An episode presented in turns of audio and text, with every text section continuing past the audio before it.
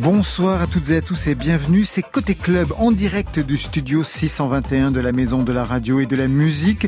Une heure pour faire le point sur l'actualité musicale de toute la scène française et plus si affinité. Casting de choix ce soir avec nos deux invités, Enzo Enzo et Stéphane Lerouge. Bonsoir à vous deux. Bonsoir. Bonsoir. Enzo Enzo, le retour avec un nouvel album de chansons dans leur plus simple appareil, au calme. On y retrouve vos classiques des années 90, Juste quelqu'un de bien, vos complices pour des chansons signées Kent, Alain Leprest, François Bréant, et puis des inédits et toujours le charme d'une voix claire, précise et légère, c'est même le titre d'une chanson.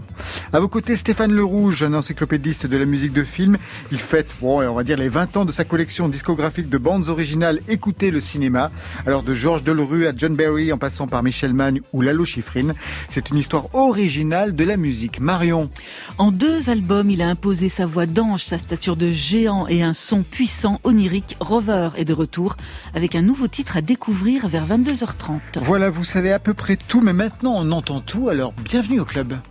Côté Club, Laurent Goumard sur France Inter. Enzo Enzo, Stéphane Lerouge, c'est la toute première fois ou déjà rencontré ? Non, c'est la première fois. La première fois, oui. Je vous avais vu au concert de Gabriel Yared il y a 2 ans. À la c'est vrai, ouais. Absolument. C'est moi, en fait, à vrai dire, on ne s'est pas parlé, mais j'ai une passion, j'aime beaucoup ce que vous avez fait, notamment avec 2 personnes qui sont très amies dans la vie, qui sont Gabriel Yared sur Les Marmottes, oui. Parler, et également cette très jolie chanson, cette balade rock, folk, déglinguée avec Jean-Claude Vannier. Oui. On m'en reparlera de cette planète. Ah, alors là, c'est vraiment, c'est fait plaisir que vous connaissiez ça. Ah, oui. Dès qu'il est question de cinéma, il est incollable. Oui, en même temps, c'est vrai, on parle de 2 personnes qui ont travaillé pour le cinéma. Mais ne dévaluez pas quand même ce qu'il y a. Mais je ne dévalue pas, j'apprécie, je goûte, merci. Alors, en effet, vous avez en commun le cinéma. Stéphane Lerouge est un passionné, un théoricien de la musique de film. Il a rencontré, interviewé les plus grands compositeurs, mais aussi les cinéastes. On va y revenir. Et puis Enzo Enzo, bien sûr. On va retracer le parcours d'interprète, de chanteuse, musicienne, mais il y a eu aussi le cinéma. D'abord, un album Clap en 2009, où vous repreniez des chansons de films, la chanson des jumelles de Rochefort, il y avait aussi un air de Mary Poppins. Et puis je me souviens aussi de vos apparitions en Enzo Enzo, dans le film de Jacques Rivette, Au bas fragile, ouais. Qui était une comédie musicale en 95. Vous chantiez vos propres chansons. Oui, Rivette avait écouté dans un taxi la chanson Juste quelqu'un de bien. Il était très impulsif, donc il avait cherché qui chantait cette chanson. Il avait appelé mon agent, il voulait me rencontrer. Et il voulait me demander de chanter dans son film Au bas fragile. Et j'étais touchée, je m'étais dit, bon, non, quand même, je vais pas faire ça. En plus, ça va être long. Il voulait que je chante quasiment tout l'album. Et je m'étais dit que je lui dirais non. Puis quand je suis arrivée, je l'ai rencontré. Il m'a tendu la main, j'ai pas pu lui dire non. Et c'était une expérience marrante parce que c'est vrai que je l'ai vu travailler. Et il écrivait quasiment, les acteurs connaissaient leurs textes, mais un quart d'heure avant la scène. Presque quoi. En direct, hein. C'est presque une écriture spécial, de plateau, très spéciale. Jacques Rivette, oui. François Bréant avait composé la musique du film. Oui, c'est vrai. Exactement. Qui est quand même François Bréant, un de vos complices, on va y revenir. Oui, ça vous dit quelque chose, voilà. Stéphane Lerouge, François Bréant ? Je le connais à travers les albums d'Enzo, bien sûr. Oui. Et puis, il y a quelqu'un que vous connaissez très bien, Stéphane Lerouge, qui a été un arrangeur pour Enzo Enzo sur son album 2 en 94. Vous voyez qui, j'imagine ? Allez-y. Eh bien alors, je vous donne un indice, il est dans votre disque.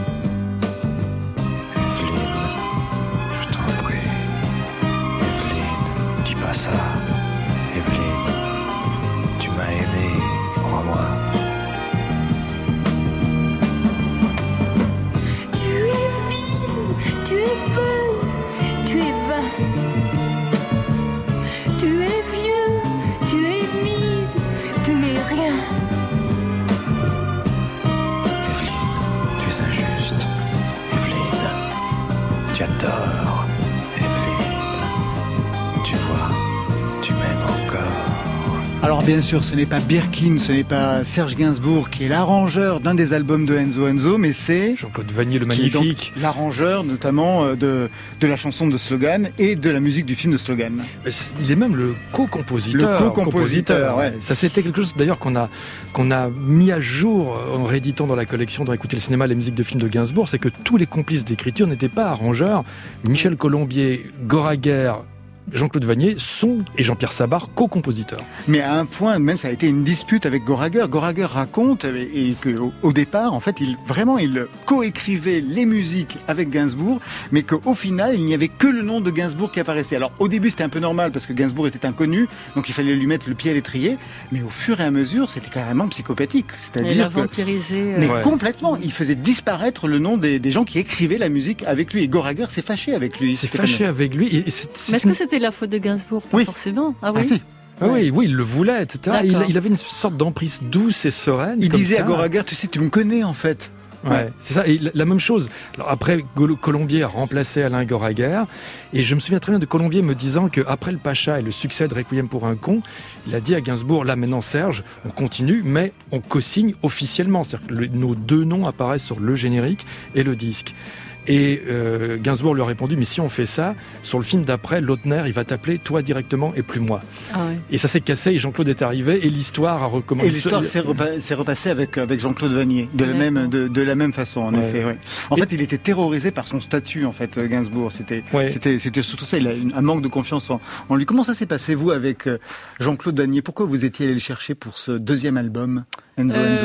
On a travaillé, je crois que c'était, il y avait une chanson de Gabriel Yared sur l'album, et puis Jean-Claude était quand même très créatif, il aime bien les chanteuses, ça l'amuse, c'est comme une espèce de joujou pour lui, et il avait écrit une chanson qui m'amusait, moi j'aimais beaucoup aller le rencontrer, on prenait le thé, on mangeait des tartes aux noix, il me faisait écouter des chansons, moi il m'intimidait beaucoup, parce que j'avais toujours l'impression d'être une imbécile à côté de lui. Et puis quand il proposait un arrangement, c'était tellement excentrique, c'était tellement original. Il reste toujours quelqu'un d'extrêmement particulier. Très particulier. Il suffit de lire les entretiens de Vannier pour savoir qu'il était très très particulier. J'allais chez lui, il a un immense piano qui prenait la moitié de la pièce, il me jouait quelque chose, il avait ses cassettes. C'était vraiment extra, mais je me sentais toujours une imbécile. Parfois, il m'expliquait un peu la chanson qu'il allait me montrer pour être sûr que j'allais bien comprendre les paroles. Enfin, voilà, mais en même temps, je sentais qu'il était attachant qu'il était attaché même parce qu'il revenait, je crois qu'il aimait bien. Et puis, on a eu un ou deux différents à l'occasion, je me suis rendu compte qu'il était très sensible et qu'il était peut-être pas aussi confiant qu'il n'était, qu'il avait une carapace extraordinaire. Voilà, on a collaboré en particulier sur une chanson qui s'appelle Le petit vélo qui couine, où Gabriel Yared avait fait la musique et Jean-Claude avait fait les arrangements. Et moi, je buvais du petit lait dans le studio en me disant, mon Dieu, mais j'ai ces deux merveilleux personnages à m'écouter. Vous confirmez, Vannier? Personnage très particulier. Moi, je vénère Jean-Claude, qui comme François de Roubaix, par exemple, ou aujourd'hui Bertrand Burgala, sont vraiment des compositeurs qui ont fait de leur handicap, ou ce qui est a priori des handicaps, ils en ont fait des avantages. C'était quoi le handicap de Jean-Claude Vannier? C'est que c'est un autodidacte complet, et qu'il s'est inventé un langage à lui, un système à lui, avec une façon de jouer avec l'harmonie, avec la tonalité, avec des orchestrations qui sont immédiatement identifiables. Et il a cette phrase, d'ailleurs, qui est dans le livre-disque de 20 ans, qu'il dit sur un ton lugubre, parce que dans la vie, c'était un droupi. Alors, il a une forme d'humour au 4e degré, mais caché derrière un masque droupesque. Il dit tout le temps, « Tu dois comprendre que je ne suis pas soluble ». C'est-à-dire que son talent ne peut pas s'adapter, il ne peut pas ajuster sa personnalité à celle de n'importe quel metteur en scène ou interprète, etc. Voilà, c'est le génie de Jean-Claude Vannier. Si je peux me permettre aussi, sûr, quand Jean-Claude proposait une chanson, c'est-à-dire que l'arrangement était déjà dans sa proposition. Il propose une mélodie, il y avait toute la dynamique dans sa manière de jouer, il y avait déjà l'arrangement, c'était limpide, c'était très complet en fait, c'est pire qu'un compositeur, c'est vraiment un orchestre à lui tout seul. Il mêlait cette espèce d'humour cynique avec un grand sentimentalisme et puis une rigueur et un savoir époustouflant. Il est très impressionnant, cet homme. Il a pu vraiment donner toute sa dimension dans les musiques de films avec sa collaboration avec Philippe Garrel, parce que c'était un des cinéastes en plus qu'il révérait. Direction maintenant Les Eaux Calmes avec vous, Enzo Enzo. Nouvel album. On a choisi ce titre « Je n'ai pas rêvé ». Ah, ben oui, vous avez signé le texte. C'est pour ça? Non, pas que pour ça. La chanson est belle. La chanson est belle aussi. Je n'ai pas rêvé d'une plage. Je l'ai vue. Je n'ai pas rêvé d'un arbre. Je le sais, ni les volcans, ni la brume, je le sais. Je n'ai pas rêvé de l'homme, j'en ai cru. Je n'ai pas rêvé les livres, j'en ai lu. Et les colibris, les loups, les sources, je n'ai pas rêvé.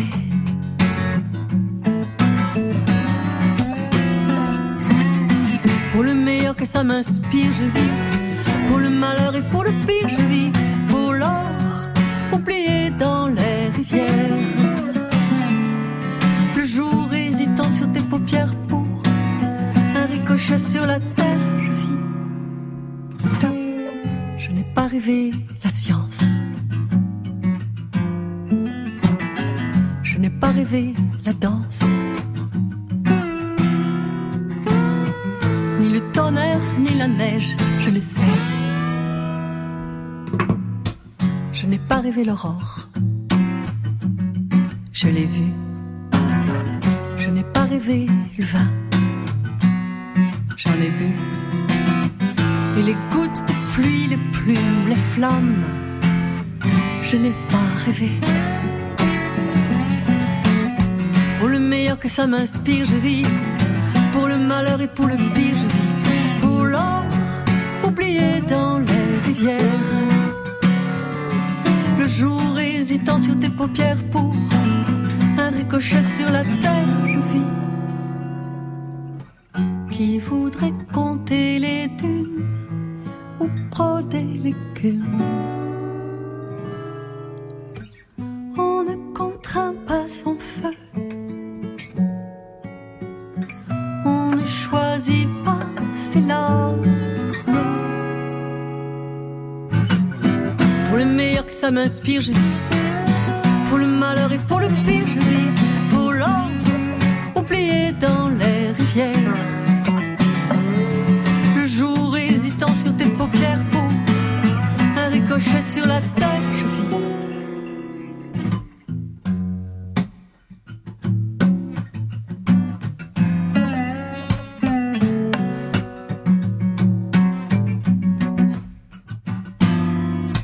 Je n'ai pas rêvé de l'ombre. Je n'ai pas rêvé de rire. Ni le silence, le miel, ni les femmes. Je n'ai rien rêvé. Je n'ai pas rêvé, extrait de ce nouvel album Au calme, signé Enzo Enzo. Le texte, c'est signé Corinne Ternotzef. Ouais. Oui, difficile à prononcer. C'est pour ça que vous avez choisi Enzo Enzo, j'imagine? Peut-être. Oh, bah dites.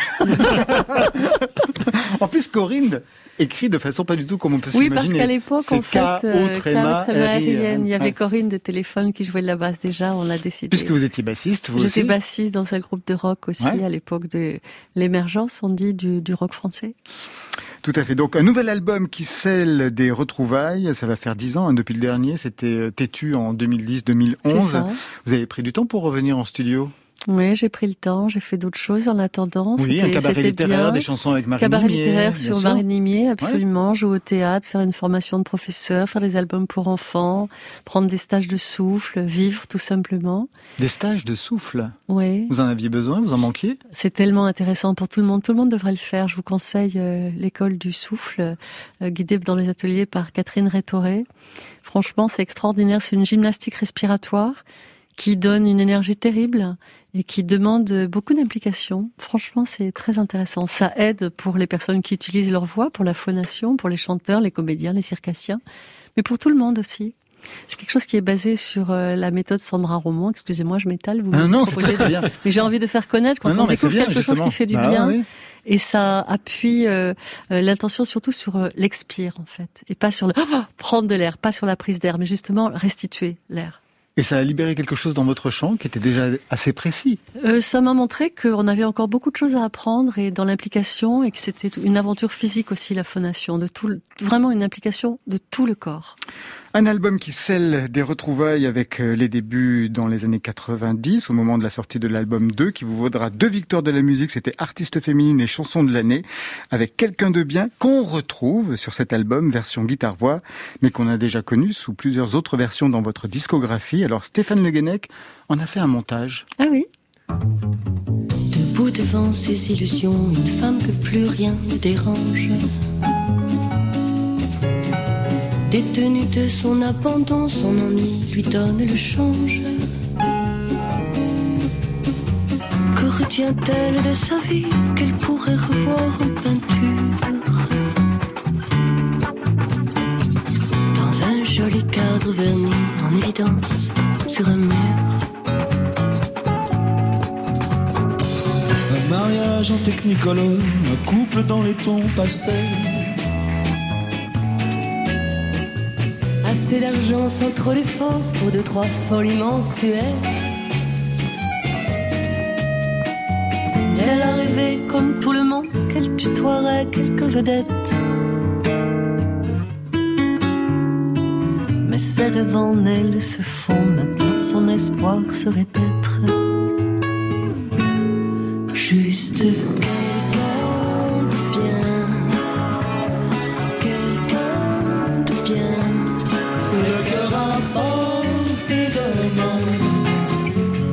Quelqu'un de bien, son grand destin, une amie à qui l'on tient, juste quelqu'un de bien, quelqu'un de bien. Et l'on finit par la version acoustique que l'on retrouve avec 2 guitares sur cet album. C'était pas mal. Oui, c'était très amusant. Ah ouais, le montage c'est Stéphane Le Guenec, il est derrière les vitres là-bas. Merci.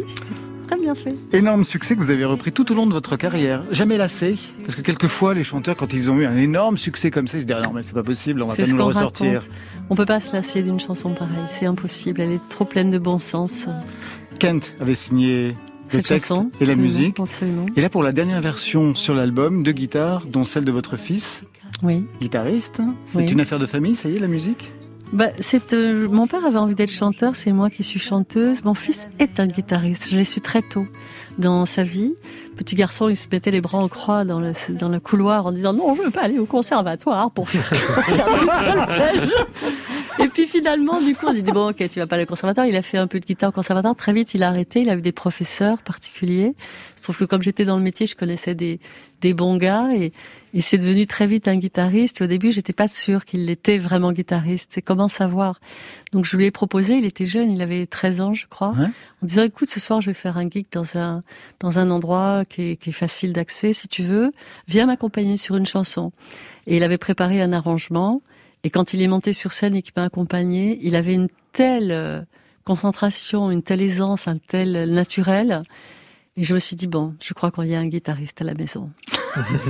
Et ça s'est révélé. Il joue pas, évidemment pas qu'avec moi. Il joue dans beaucoup de groupes, mais c'est très chouette de pouvoir partager sa passion avec une personne qu'on aime, qu'on connaît, une personne de sa famille. C'est mon fils et il y a une intimité naturelle. Il y a quelque chose de simple qui se passe entre nous.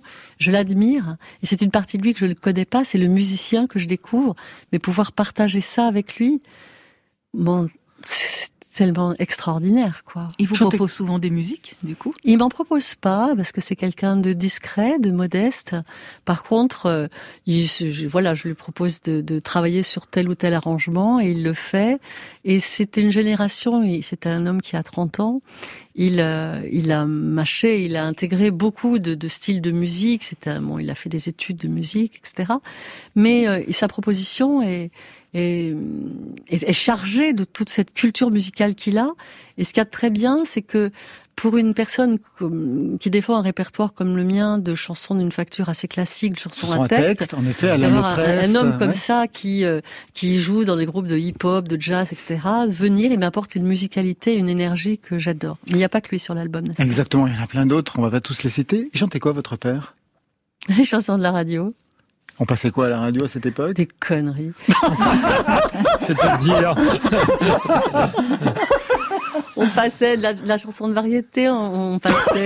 Pourquoi tu ris, Laurent? C'est la vérité, tu l'écoutais pas quand t'étais petit. Bah si, j'adorais, moi, ces conneries. Mais non, mais je dis des conneries. Mais moi aussi, ouais. Je les aimais. Moi, c'est ça que j'ai connu. C'est quoi? C'est des chansons populaires. C'était ça, allait de... je sais pas, le sirop de typhon avec Joe Dassin et puis Johnny Hallyday et puis ah d'accord, oui, c'était voilà, cette variété là. Cette variété là, oui. Alors je disais qu'on retrouvait vos débuts sur ce disque les années 90, oui, mais pas tout quand même, parce que les débuts d'avant Enzo Enzo, eh bien c'était ça. Suzette, c'est la minette qui s'en va au lycée. Les miens, je lis sa mobilette.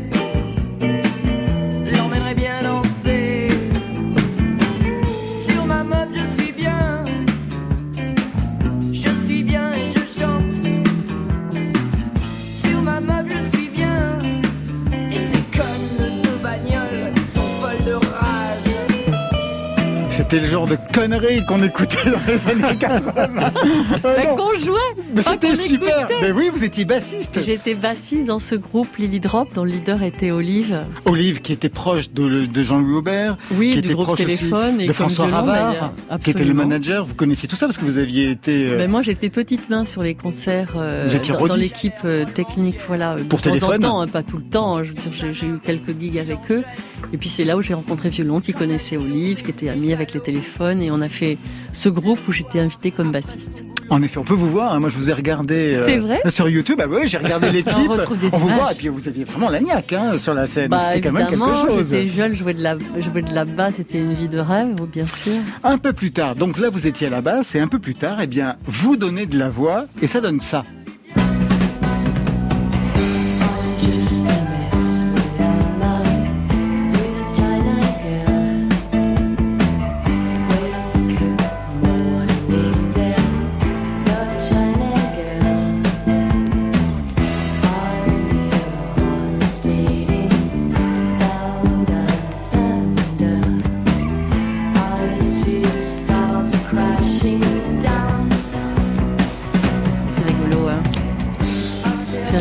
J'avais fait une reprise de Little China Girl de Bowie. J'étais fan et voilà, c'était une phase B. C'est sympa de passer des phases B. C'était la phase B, ouais.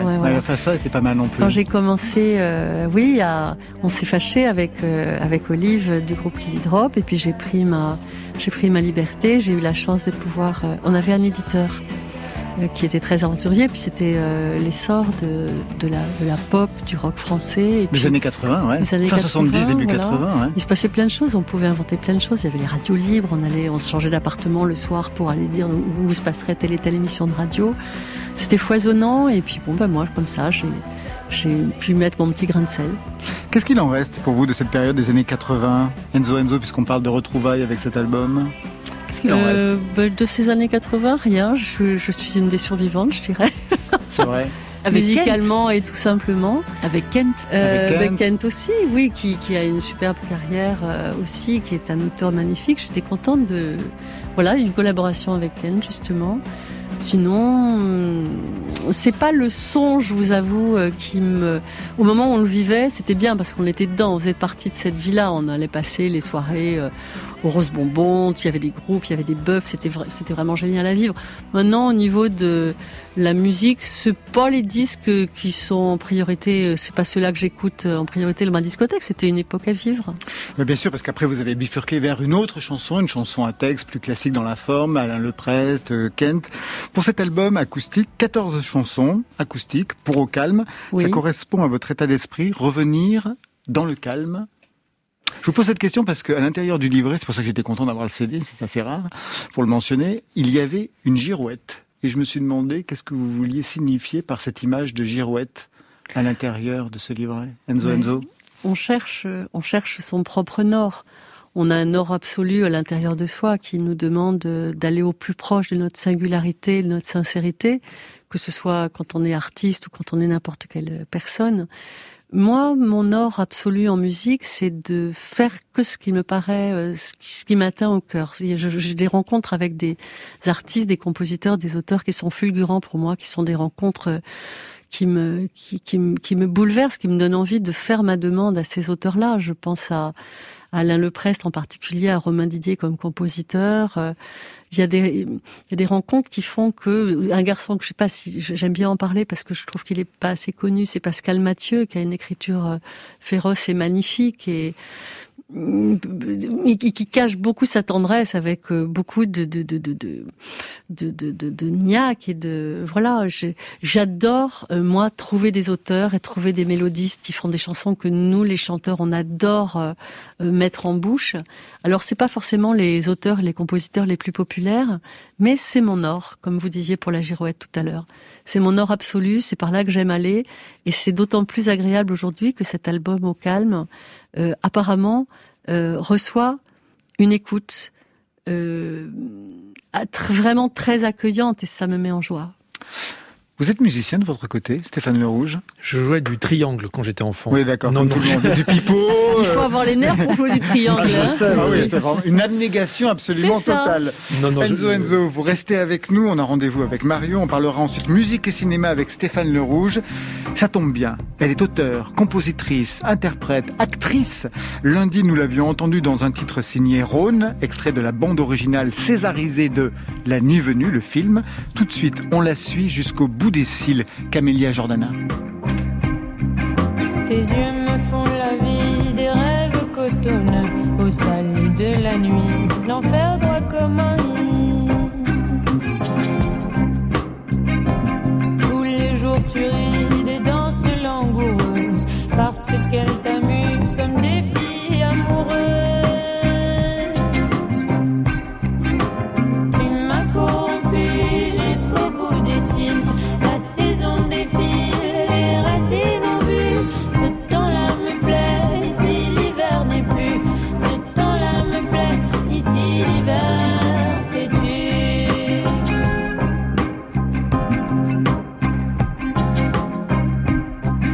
Nonchalamment tu files des caresses aux rancunes. Tu dis des mots fragiles, un peu comme je les fume. Avec gamin, tu parles un peu plus fort. Alors j'oublie encore demain, j'oublie demain. Tu m'as corrompu jusqu'au bout des cils. La saison défile, les racines en bulle. Ce temps-là me plaît, ici l'hiver n'est plus. Ce temps-là me plaît, ici l'hiver c'est dur.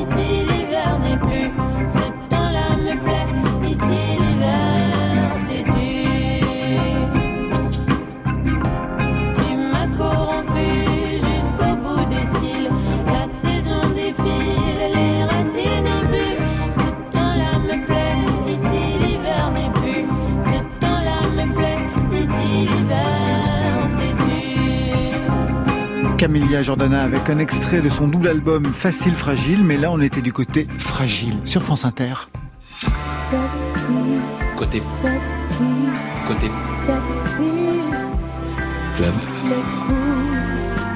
sur France Inter. Presque une musique érotique. Oh là là, dis donc, je suis toute troublée. Pour annoncer Marion Guilbault. Voilà, c'est ça. Son nouveau titre, To The Street, vient de rentrer en playlist sur France Inter et il est à l'autre bout du fil. Bonsoir Rover. Bonsoir, merci de me recevoir. Bonsoir. Bienvenue dans Côté Club, aux côtés de Enzo et de Stéphane Lerouge. Alors Rover, la dernière fois qu'on s'est parlé, c'était en septembre 2020. Vous participiez à un hommage aux Beatles à la Philharmonie de Paris. Vous repreniez Revolver dans son intégralité. J'imagine que c'était le dernier concert pour vous, avec un public assis, masqué. Vous en gardez quel souvenir ? J'en garde un très bon souvenir. Ça a été une faille spatio-temporelle dans cette année plus que bizarre, où j'ai pu regoûter aux joies de la scène et en plus dans de bonnes conditions, parce que le public était là malgré les conditions un peu particulières de la distanciation, et j'en garde ça a été un peu un puits d'énergie qui m'a permis de réaborder les 6 mois qu'on suivit de désert. J'imagine. Depuis, vous êtes remis au travail sur un nouvel album, et à ce sujet, votre précédent disque, Let It Glow, avait été enregistré en analogique au studio Kerouac, c'est au cœur du Trégor, en Bretagne. Et pour celui-là, il paraît que vous êtes installé dans une ancienne glacière à Bruxelles. En quoi changer de lieu était-il important ? C'est curieux parce que surtout sur ce disque, les lieux et les décisions se sont faites malgré moi, et en l'occurrence le choix de cette glacière s'est fait un peu par hasard. C'est l'un des circonstances qui m'ont poussé à poser mes instruments dans ce lieu incroyable qui est devenu un acteur principal du disque. J'avais pas forcément planifié d'y enregistrer le disque, mais plutôt de le fignoler ou de le produire en amont, d'aller en studio. Et puis je m'y suis attaché à cette situation, et il y avait quelque chose de très inspirant et presque de fusionnel avec le lieu, qui était à la fois ingrat et très froid. C'est des lieux où on stockait la glace auparavant à Bruxelles, les pans de glace au début du siècle dernier. Aujourd'hui, ce sont des grandes pièces glaciales et tout sauf séduisantes. Et puis, je suis tombé amoureux du lieu. Et quel genre d'acoustique vous avez trouvé dans cette glacière ? La pire qu'on puisse imaginer. C'est-à-dire que on peut même pas imaginer d'ailleurs. C'est-à-dire, ça, au point de s'en arracher les cheveux, il a fallu, je pense, être un peu voodoo et arriver à trouver des angles, littéralement, des angles de prise de son et d'apprendre avec ce que m'offrait ce lieu. Faut imaginer 300 mètres carrés avec, je sais pas, 6 mètres sous plafond et des miroirs sur les côtés. Ça a été une salle de boxe après, un peu clandestine, après une salle de danse. Le pire en termes d'acoustique, et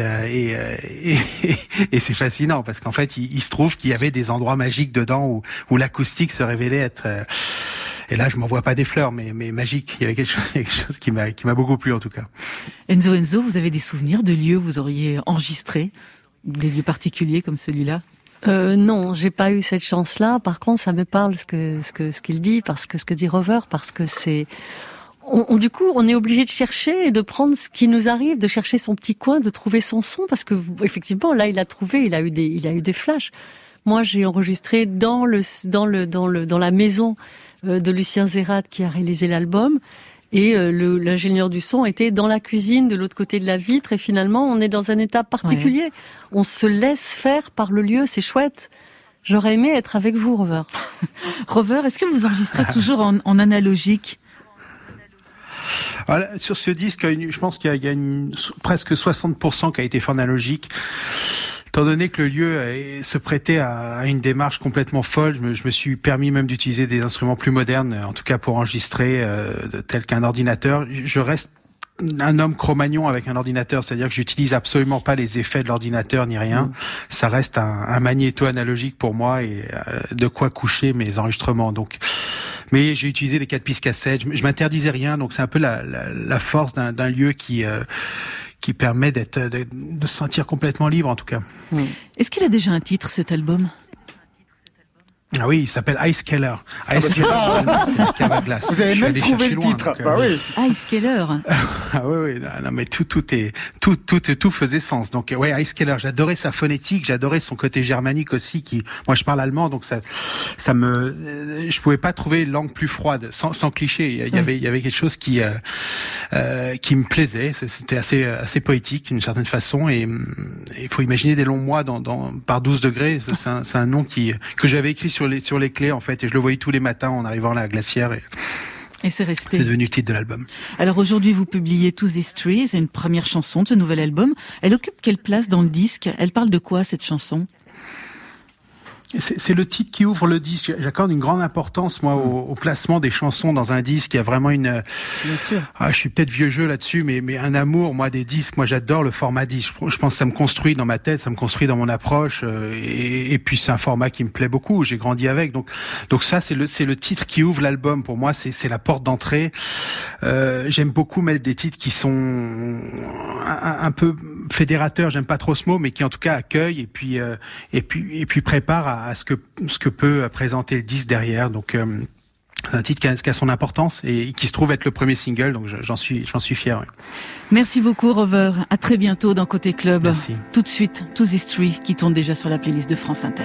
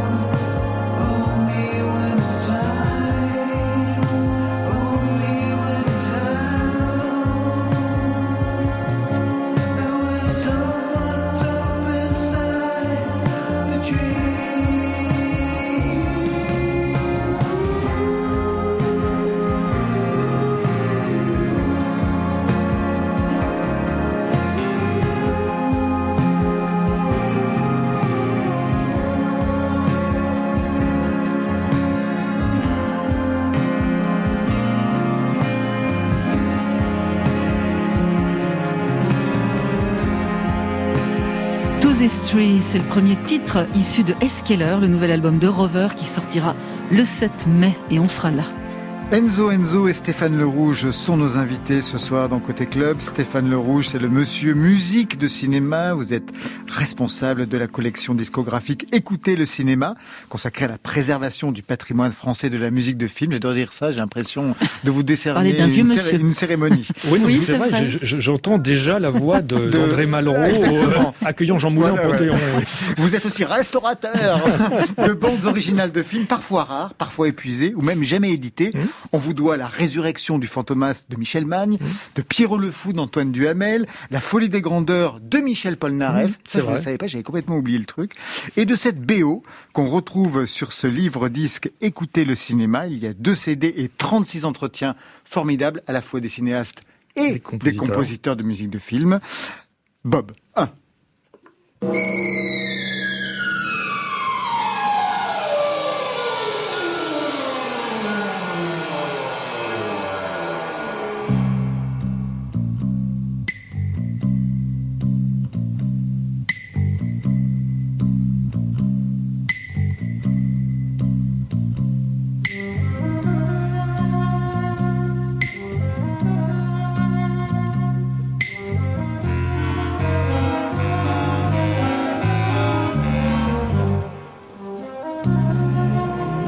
vous identifiez le film, le réalisateur et bien sûr le compositeur, Stéphane Lerouge.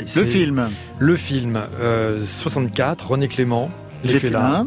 Musique, c'est la première grande musique de film, en tout cas musique à grande échelle, d'un génie argentin, d'un génie notamment du rythme et de l'harmonie, Lalo Schifrin.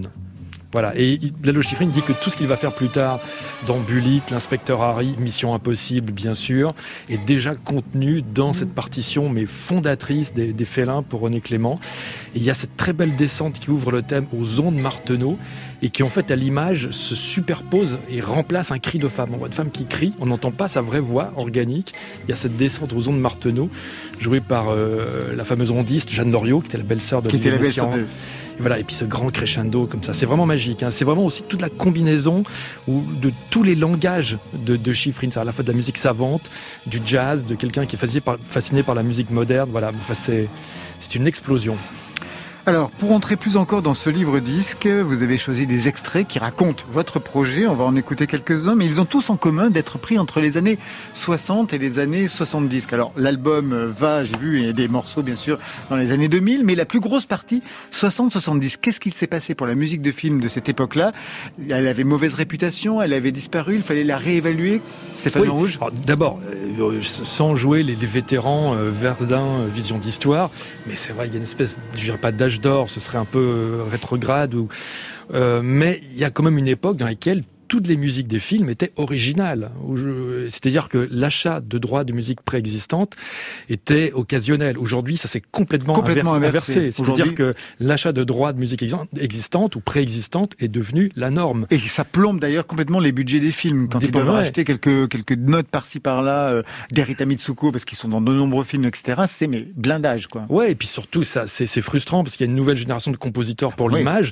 Je sais très bien que les John Barry ou les Morricone d'aujourd'hui, ils existent. Il y en a encore, hein, mais ils n'ont Bertrand Burgala, par exemple, ils n'ont plus accès, on leur donne plus la place qu'ils méritent dans le cinéma français notamment, mais européen et malheureusement mondial. Donc ça, c'est une chose. Et puis, c'est vrai que quand on a commencé la collection, donc on était à la charnière des 2 siècles, justement, le support CD existait déjà depuis une quinzaine d'années, mais toute cette mémoire musicale du cinéma, Magne, de Roubaix, Duhamel, Delerue, Demarsan, etc., c'était impossible. C'est-à-dire retrouver le 33 tours, mettons, du Cercle Rouge, ou le 45 tours de Pierrot le Fou d'Antoine Duhamel, mais c'était le parcours du combattant, c'était devenu des grâles du micro-sillon. Et donc avec quelqu'un qui s'appelle Daniel Richard, qui était à l'époque le patron iconique du jazz chez Universal, il m'a dit, mais créons une collection pour réinventer cette mémoire, la faire revivre et rendre ces partitions à nouveau accessibles. C'était presque un travail d'ethnologue, ouais. Un travail d'ethnologue. Ah oui, et puis c'était en même temps, comment dire, j'avais peur aussi de voir je craignais que plus le temps passe, plus finalement retrouver certains enregistrements deviennent difficiles ou compliqués. Donc je me disais, c'est une course contre le temps, contre l'oubli, contre la mémoire qui s'érode, etc. Et puis, il y avait en plus la chance d'avoir encore à l'époque devant nous des compositeurs qui malheureusement depuis sont partis. Partent tous les uns après les autres, mais en effet vous avez travaillé avec Michel Legrand, on vous avait reçu, vous aviez fait un énorme travail biographique avec lui, alors c'était absolument délirant. Ouais. Vous avez travaillé avec Ennio Morricone récemment. Ennio Morricone, oui, et puis Maurice Jarre, John Barry, de Maurice Jarre, je n'oublierai jamais ce moment où commençait un coffret avec lui, qu'on lui avait consacré, et qui est sorti finalement en 2009 ou 2010, et j'avais commencé le travail avec lui, et il est mort dans l'intervalle, et j'ai pu entrer chez lui dans sa pièce de travail à Malibu, 1 an après sa mort, et il m'avait parlé de quelque chose que j'ai retrouvé dans une boîte à chaussures, c'était toutes ces conversations et séances de travail avec ses metteurs en scène qu'il enregistrait.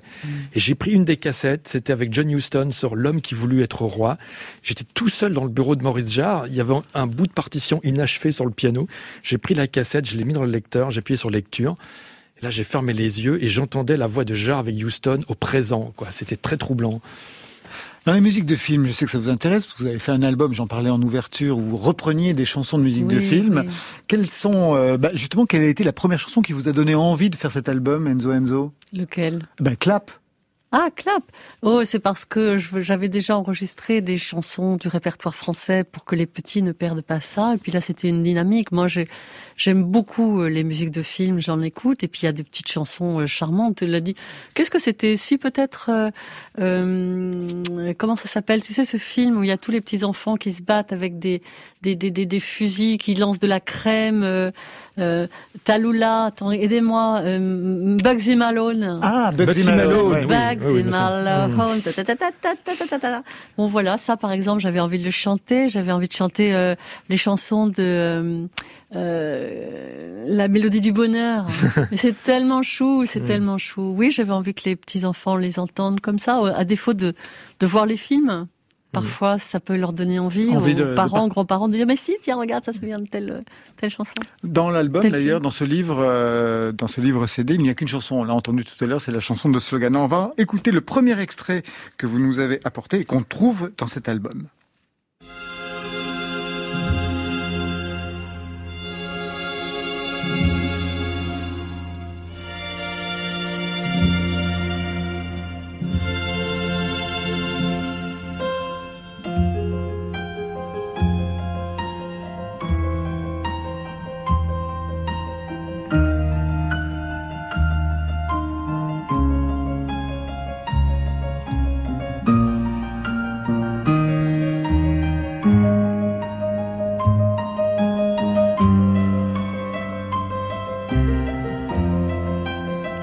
En 1969, Stéphane Lerouge, L'Armée des Ombres, film de Jean-Pierre Melville, le film de la Résistance, et la musique est signée Éric Demarsan. Éric Demarsan qui est interviewé justement sur son travail dans votre livre avec Jean-Pierre Melville. Ouais, et c'est passionnant parce que Éric Demarsan avait été l'arrangeur de François de Roubaix sur Le Samouraï, qui était le Melville précédent, et ensuite il est devenu compositeur de L'Armée des Ombres avec ce thème beau, à la fois lyrique, mais d'un lyrisme vraiment ténu.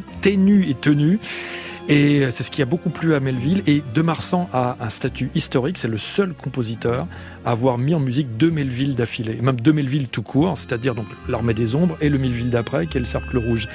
Et j'adore Éric, sa personnalité, là aussi, un peu comme Vannier, une personnalité assez secrète.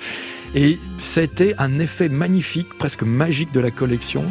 C'est qu'il y a un cinéaste qui s'appelle Guillaume Niclou, qui, quand les albums des deux Melville Demarsan, du doublé Melville Demarsan sont sortis, il les a achetés. Il s'est rendu compte en lisant le livret que finalement, Demarsan n'était pas quelqu'un de la génération de Melville, mais qu'il avait 30 ans quand il avait fait des films. Il était beaucoup plus jeune que Melville. Bien sûr, il y avait deux générations entre eux, et que donc Niclou a réactivé Demarsan en lui proposant de travailler sur plusieurs films, dont Une affaire privée, Cette femme-là, Le Concile de Pierre, etc. Et j'ai trouvé ça magnifique, que finalement, une réédition débouche sur une nouvelle création. C'est une réactualisation d'un compositeur qu'on croyait passé. Deuxième extrait.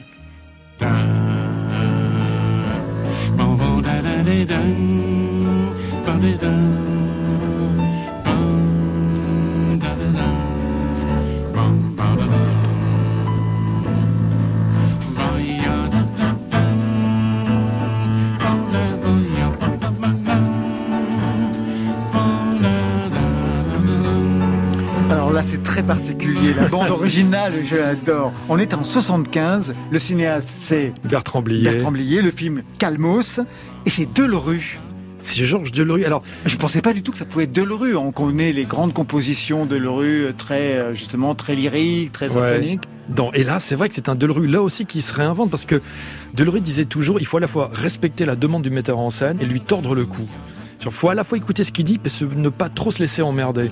Et là, il a devant lui Bertrand Blier, qui a adoré travailler avec Stéphane Grappelli sur Les Valseuses, à la fois comme soliste et comme compositeur, et Blier qui se dit, mais attention, sur mon film d'après, je prends un compositeur qui est un professionnel de la musique de film, mais je lui impose... Delerue avait fait qui, par exemple, on peut le dire, avant ? Il avait fait Truffaut, Godard, le mépris, voilà, c'est ça, Le Mépris, c'est lui. Bien sûr, Bertolucci, Le Conformiste, etc. C'est un pilier du cinéma. Bien sûr. Ouais.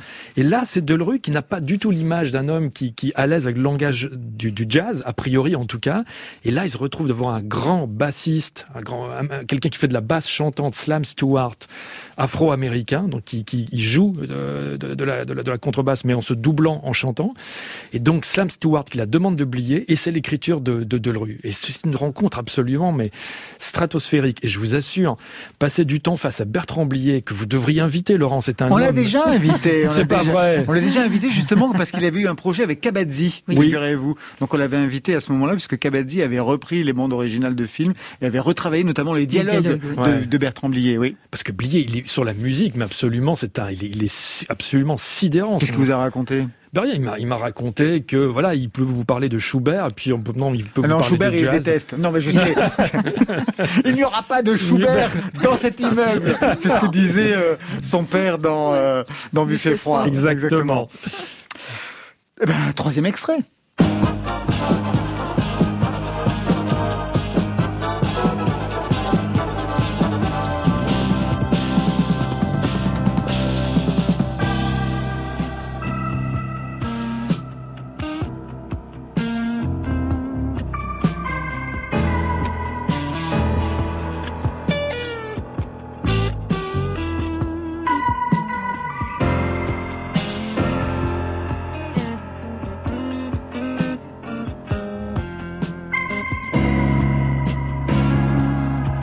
Alors là, c'est vraiment le cas où le compositeur est beaucoup plus, on va dire, pertinent que le réalisateur, si on peut se permettre. Oh bah attends, vous avez des partis pris et comme ça des points de vue absolument radicaux. Vous aimez le cinéma de Philippe Labro, vous ? Mais j'aime beaucoup l'héritier, bien sûr, et Sans mobile apparent. Ah non, Sans mobile apparent, je l'ai revu, c'est impossible. Je vous assure. Je l'ai revu dernièrement, c'est impossible. Alors que j'adore Stéphane Audran, j'adore toute l'histoire. Non. C'était invraisemblable. Monsieur les censeurs, bonsoir. Donc, on est en 73. Le film, c'est l'héritier avec Jean-Paul Belmondo, Charles Denner, Philippe Labro et le réalisateur talentueux de ce film. Oui. Et c'est Michel Colombier, qui avait travaillé avec Gainsbourg, qui se retrouve aux manettes pour la composition. Mais c'est justement aussi, ça fait aussi un peu la jointure avec ce que vous disiez tout à l'heure. Là, en l'occurrence, c'est Michel Colombier qui a cette première vie professionnelle dans la musique de film, notamment auprès de Gainsbourg, et qui là s'émancipe de Gainsbourg, qui travaille avec Philippe Labro, qui à l'époque sort d'une collaboration avec le maestro Morricone. Et je trouve qu'il y a dans cette composition tout ce qu'on aime chez Colombier, c'est ce sens du paradoxe, des sentiments mélangés, c'est-à-dire que cette musique doit être un portrait intérieur du personnage de l'héritier, donc Belmondo, avec quelque chose à la fois de puissant, notamment dans la rythmique, et en même temps quelqu'un qui rêve, qui a des fragilités aussi, des fêlures. Et je trouve que Colombier a très très bien compressé ça par l'écriture musicale, en une poignée de notes. On va revenir sur la musique de film, mais juste une question, parce que en écoutant Stéphane, je pensais aussi tout à l'heure l'échange qu'on avait eu sur le fait que vous avez tourné avec Rivette. Oui. Ça vous a jamais donné envie de poursuivre au cinéma, Enzo ? Je suis pas sûre d'être une femme de paraître. Je sais pas si je m'en sortirais assez bien. Ça me plairait plutôt d'être au théâtre, mais au cinéma, au théâtre, je crois pas. Je crois que j'ai pas le physique. Pas le physique ? Bah, pour l'instant, ça s'est pas arrivé en tout cas. Un des derniers travaux que vous avez menés, c'est avec Ennio Morricone, mais j'aimerais qu'on parle des deux ressorties qu'il y a eu en vinyle, des musiques de films érotiques de Gainsbourg. C'était pour l'anniversaire de sa disparition, il n'y a pas si longtemps. Madame Claude et Goodbye Emmanuel. Oui. Ça, par exemple, comment vous regardez ces rééditions en vinyle ? Vous trouvez ça indispensable, Stéphane Lerouge ? Non, mais vous savez, Gainsbourg est absolument sacralisé aujourd'hui. Gainsbourg a raté, justement, on parlait des valseuses de Blier. Il a raté les valseuses. On lui a proposé les valseuses. Et Emmanuel. Et il dit même, il suffit que je refuse un film pour qu'il devienne un succès. Exactement, voilà. Donc il s'est rattrapé après. Je vous dirais pas que ce sont forcément mes musiques de films de Gainsbourg préférées. Elles sont plutôt du côté de Jean-Claude Vannier, par exemple, ou de Colombier, ou de Goraguer. Mais pourquoi pas ? Écoutez, c'est l'année Gainsbourg, faisons-le. Non. Là, actuellement, les grands projets, c'est un nouveau coffret sur Morricone, un volume 2. Il a fait 523 films, donc vous savez, dans le premier qui ne faisait que 18 CD, c'était presque une miniature. C'est vrai, c'est dingue. Voilà. Et je pense toujours, en travaillant sur Morricone, à cette phrase de Robert Mitchum, quand on l'interrogeait sur sa collaboration avec David Lean, il disait « J'ai l'impression de construire le Taj Mahal avec des cure-dents ». Et c'est un tout petit peu ça à nouveau sur Gainsbourg, et je suis fou de joie parce qu'il y aura un dernier CD qui va terminer ce nouveau coffret Morricone. Et pour ce dernier CD, on a deux relectures originales, spécialement faites pour ce coffret. Christian Gobert qui rejoue un thème qui s'appelle Love Affair, et Chassol qui est actuellement en train de s'attaquer à Il était une fois la Révolution. Chassol, forcément Chassol. Et bien voilà, ce sera le mot de la fin. Merci Enzo. Merci beaucoup. Je rappelle, nouvel album Au calme, Stéphane Lerouge. Écoutez le cinéma, c'est sorti chez Decca Records, France, Universal Music, un livre-disque avec 36 entretiens et 2 CD. Merci à vous, Marion. Merci. To The Street, c'est le nouveau titre de Rover pour patienter jusqu'au nouvel album qui arrive le 7 mai. Demain, rendez-vous même lieu, même l'heure avec le rock de Mustang et la pop orientale de Sarah Maison. Et Marion ? C'est le retour de l'instru, Laurent. Plusieurs musiciens pop ont viré la voix, place à l'instrumental. On va faire un tour des propositions. Côté club, on ferme. Je vous souhaite le bonsoir. Oh, c'était formidable. Côté. Oui. Club. Bye.